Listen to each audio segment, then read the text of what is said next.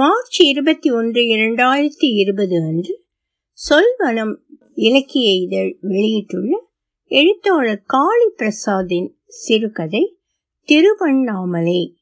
ஒலிவடிவம் சரஸ்வதி தியாகராஜன் பாஸ்டன். கண்ணனுக்கு வந்த கோபத்தில் தன் சுத்திய கைப்பிடியை இறுக்கிக் கொண்டான். எப்பொழுதும் போல பற்களையும் கடித்துக் கொண்டான். அவன் பொருத்தி கொண்டு இருந்த அந்த சாரை பாம்பின் தடிமனை ஒத்த கேபிள் மீது லெக் சொருகப்பட்டு இருந்தது. அதை அதற்கான கிடுக்கியால் அழுத்தி பிடித்து இருக்கியவன் கையில் இருந்த சுத்தியிலே ஓங்கி நச்சன அடித்தான். கை நடுங்கிக் கொண்டே இருந்தது. மீண்டும் ஒரு அடி. கேபிளை திருப்பி வைத்து மீண்டும் ஒரு அடி. மூன்றாம் முறை அடிக்கையில் தேவடியா மகனே என்று மெல்லமாக கூறினான். ஹெல்பர் வேணும்னு நானா கேட்டேன். எதுக்கு என் உயிரை எடுக்கிறான்னே தெரியல. என்று ஓனரை ஒருமுறை சபித்தான்.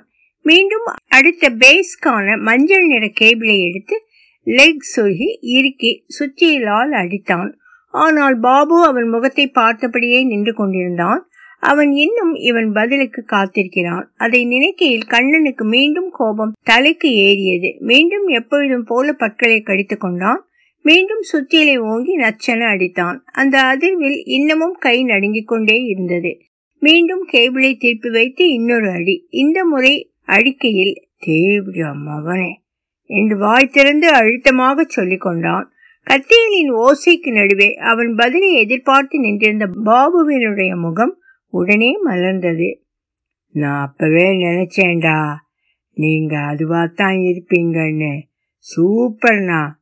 என்றவாறு டீயை உறிஞ்சினான் எப்படி கண்டுபிடிச்சேன் பாத்தீங்களா கண்ணன் அந்த கணத்தில் கையில் இருந்த கத்தியால் அவன் தலையை அடித்து இந்த எஸ் குழிக்குள் வைத்து புதைத்து விட வேண்டும் என்று எழுந்த ஆத்திரத்தை அப்படியே அடக்கிக் கொண்டான். அவன் இவ்வாறு ஆத்திரத்தில் சுத்தியால் அடித்து கொன்று புதைக்காதவர்கள் யார்தான் எஞ்சியிருக்கிறார்கள்? சினிமா ஹீரோ கிரிக்கெட் கேப்டன் முதற்கொண்டு அவன் பட்டறையின் செக்யூரிட்டி ரமணையா வரை அத்தனை பேரையும் அப்படி செய்திருக்கிறான். இந்த டீயை கொண்டு வந்த அந்த டீக்கடி பையனை இதுவரை நாலு முறை அடித்து துவைத்திருக்கிறான். அந்த வரிசையில் இப்போது பாபு. தன் அத்தனை கோபத்தையும் மனதிற்குள் ஆட்சியதும் அவனுக்கு சற்று இழைப்பாறுதல் கூட உண்டாகும். அதன் பின் அந்த ஹீரோவை கேப்டனை மன்னித்திருக்கிறான். பாவம் டைரக்டர் சொல்லித்தான் பண்ணிருப்பான் இல்ல? இவன் கூட பிச் சரியா இருந்திருந்தால் ஜெயிச்சிருப்பான் தான். இப்பொழுது பாபு கேட்ட கேள்வியில் பெரிய பிழை ஒன்றும் இல்லை ஆனால் அதற்கு முன் ஸ்பேனரை கேட்டதற்கு போல்ட்டை எடுத்து வந்ததும் கேபிளில் லெக் பொருத்தி அடிக்கும் போது அண்ணே டீ வந்துடுச்சுன்னே என்று உதவியாக பிடித்திருந்த பிடியை விட்டு போனதும் அவனை உசுப்பேற்றி இருந்தது. ஆனால் டீயை உறிஞ்சியபடி அவனை பார்த்து கருப்பா இருந்தாலும் உங்க முகம் லட்சணமா இருக்குன்னே எந்த ஊர்னே உங்களுக்கு? என்று கேட்டபடி தம் மை பற்ற வைத்த போது மட்டும் அவனால் தாங்க முடியவில்லை. ஏண்டா உனக்கு வேலை சொல்லி தர்றவாங்கிற மரியாதையும் இல்லை சொன்ன வேலையையும் உருப்படியா செய்யறதில்ல உன்னையெல்லாம் எவன்டா ஹெல்ப்பரா சேர்த்தது? தேவடியா மாவனே என்று கூவியபடி அவனை எட்டி உதைத்து நாலு மிதி மிதித்து மனதை ஆற்றி கொண்டான்.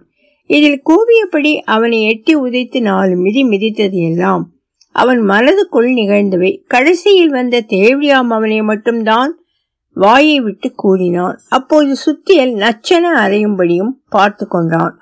பாபுவின் முகத்தில் புன்னகை அப்படியே இருந்தது. திருவண்ணாமலைன்னு தானே அண்ணே சொன்னீங்க? நானும் அந்த பக்கம்தான் என்றான். நீங்க பக்கத்துல எந்த ஊருனா கண்ணன் மீண்டும் சுத்தியிலே கேபிள் மீது அடித்தபடி தேவடியா மவனே தான் என்று எரிச்சலில் முணுமுணுத்தான். அப்படியா அண்ணே திருவண்ணாமலையே தானா டவுன்லயே வா. சுத்தியல் சத்தத்திலும் ஜெனரேட்டர் சத்தத்திலும் சரியா கேட்கலண்ணே. உங்க வாய் அசைவை வச்சு புரிஞ்சுக்கிட்டேன் என்றான். கண்ணன் அந்த கணநேர கோபம் அடங்கி எப்பவும் போல அனைவரையும் மன்னிக்கும் அடுத்த குணத்துக்கு வந்திருந்தான்.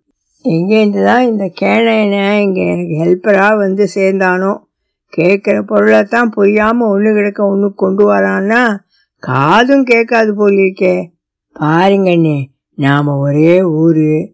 ஆனா இங்கதான் ஒருத்தர் ஒருத்தர் பாக்குறோம் எல்லாம் அவன் லீலன்னே. அந்த ஈஸ்வரன் தானே இப்படி நம்மள ஒன்னா சேர்த்திருக்கான்.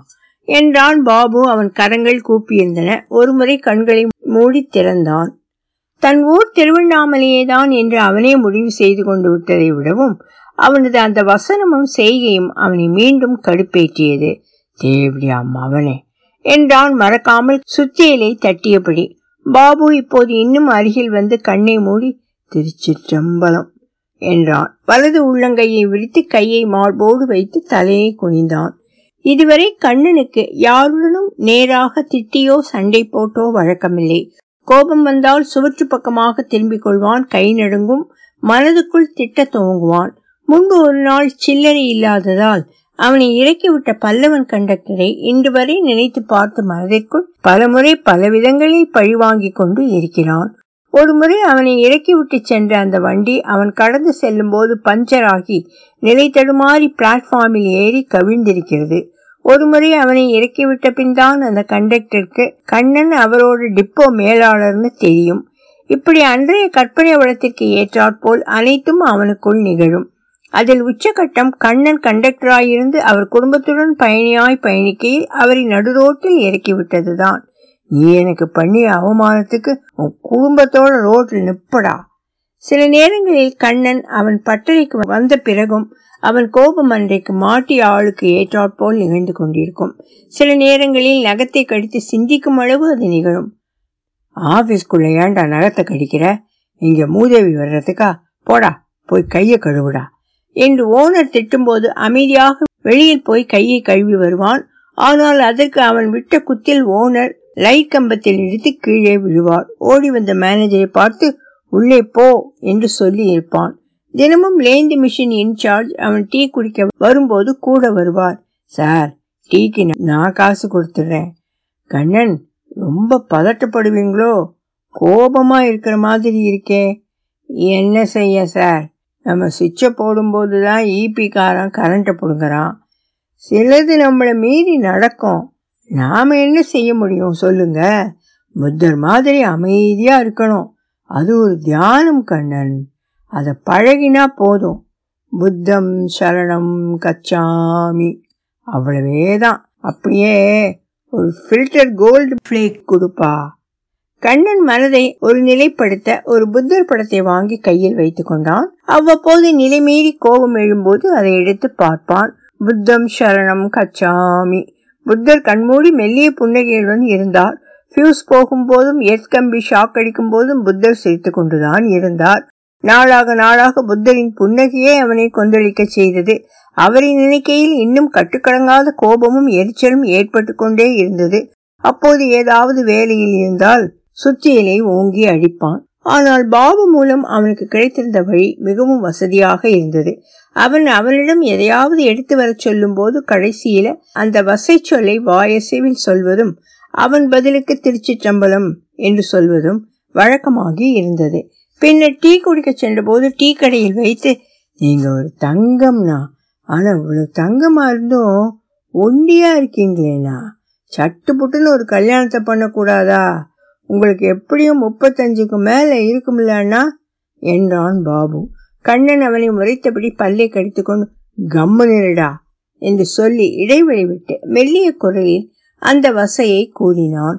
டீக்கடைக்காரனும் மற்றவர்களும் அதிர்ச்சியுடன் பார்த்து கொண்டிருக்கும் போதே பாபு சற்று முன்னால் வந்து திருச்சிற்றம்பலம் என்றான். அன்று வரை இவர்களுக்குள் மட்டுமா இருந்தது அடுத்தடுத்த நாட்களில் டீக்கடை வழியே அனைவருக்கும் பரவியது. கண்ணன் நீங்க இப்படி திருவண்ணாமலைன்னு சொல்றீங்க பாருங்க அது ஒரு நல்ல பழக்கம். அதன் மூலம் கோபத்தை அடக்கலாம். ஆயிரத்தெட்டு முறை சொன்னால் ஒரு கிரிவலம் சென்ற பலன் கிடைக்கும் தெரியுமா?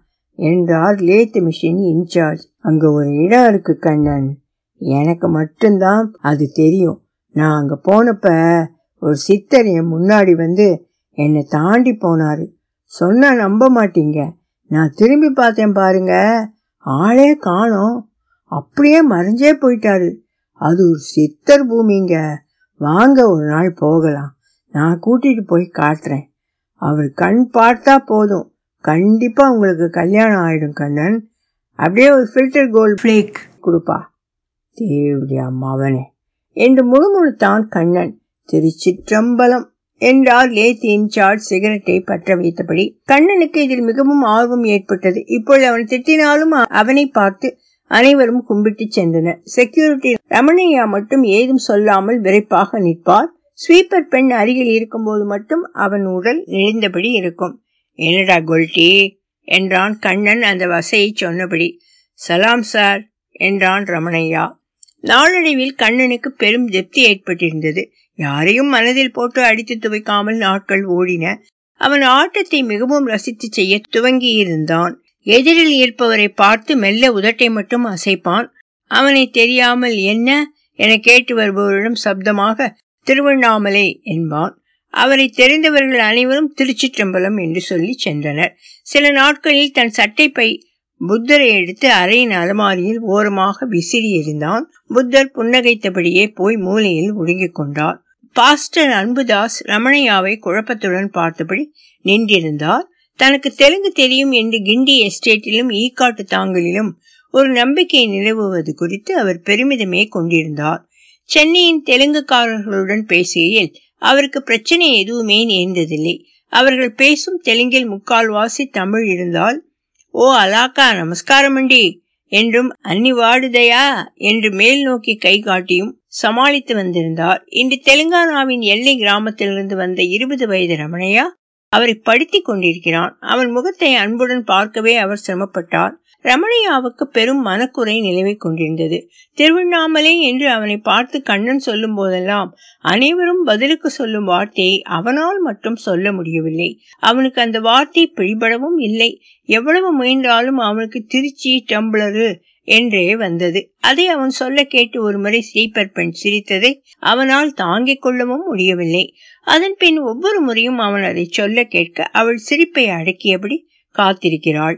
அவளை மூக்குடைக்க வேண்டும். அந்த வார்த்தையை இந்த ஞாயிறுக்குள் அவன் கற்றுக்கொள்ள வேண்டும் என்று முடிவு செய்திருந்தான். பாஸ்டருக்கு தான் நன்றாக தெலுங்கு தெரியும் என்று அவன் ஒரு வழியாக கண்டுபிடித்திருந்தான். ஏமிரா ரமணையா ஏமி காவாலி என்னதான் வேணும்? என்றே பல ஸ்வரங்களில் கேட்டு பார்த்த பாஸ்டர் அன்புதாஸ்க்கு அவனது தெலுங்கு புரியவில்லை. ஒரு நல்ல மத்தியான வேளை வெயிலில் இப்படி மாட்டுவோம் என்று அவர் எதிர்பார்க்கவும் இல்லை. ஒரு வாட்டி நிதானமா செப்பு என்றார் அழாக்குறையாக.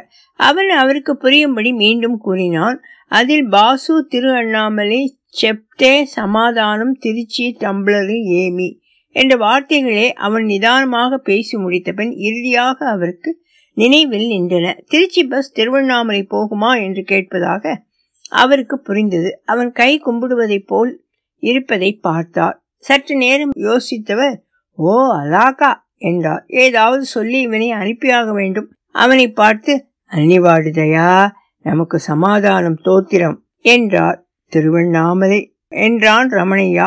சிலுவை குறி போட்டபடி தோத்திரம் செப்பு என்றபடி வேகமாக அகன்றார்.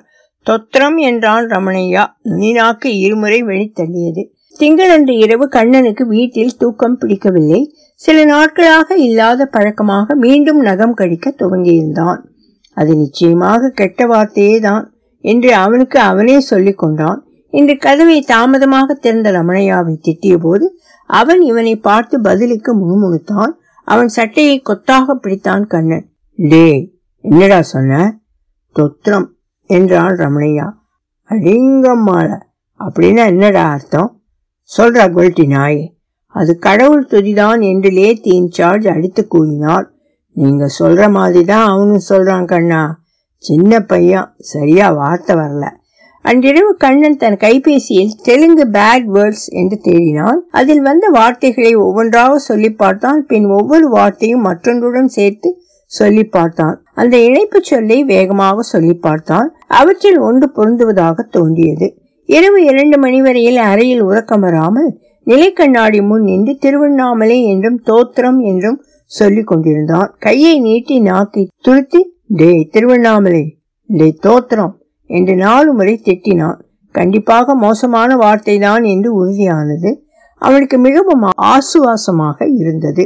நிம்மதியுடன் உறங்கச் சென்றான். இமைகள் மூடும் தருணத்தில் அவன் முன்பு விசிறி அழைத்த சட்டைப்பை புத்தரின் பிம்பம் கண்ணாடியின் ஓரமாக அவனுக்கு தெரிந்தது. புத்தரின் புன்னகை அதில் இன்னும் மாறாதிருப்பதை கண்டான் கண்ணன்.